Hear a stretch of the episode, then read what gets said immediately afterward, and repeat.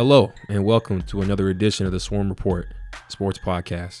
I'm your host and co sports editor, Jordan Latimore, and I'm here to bring you some of the latest sports stories as well as some upcoming coverage to anticipate from the sports desk at the State Hornet.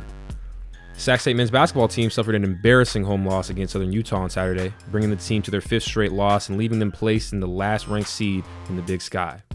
For the Hornets, this is their second stretch where they've lost four more games in a row. During the streak, Sac State has lost by an average margin of 14.6 points. The Sac State softball team opened up their season with a 2 2 start in the NorCal kickoff over the weekend. Junior third baseman Laywood Day, sophomore pitcher Lexi Webb, and junior pitcher Carly Morphy led the Hornets in runs with a combined total of 13. Keep an eye out for State Hornet coverage as the Hornets softball team will take on Utah and UC San Diego in the UCSD tournament this weekend. The Sac State baseball team opens up their season this Friday, February 18th at 2 p.m. with a triple-header weekend series against Northern Illinois. Experience will be a key factor for the Hornets this season as 21 of their 33 players are returning from last year. Stay tuned for coverage as the Hornets begin their quest for their fourth Western Athletic Conference championship. As for the Sac State women's basketball team, they will be looking to continue their rampage on the second half of their season as they take on Weber State at home in the Nest on Thursday at 7 p.m.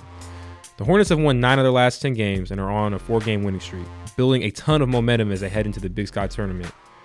Behind the tandem of the conference's leading scorer and rebounder and, gra- and graduate guard Leona Tillman and sophomore center Isnelle Natabou, Sac State has turned things around in the latter part of their season after a brutal 4 9 start in their first 13 games.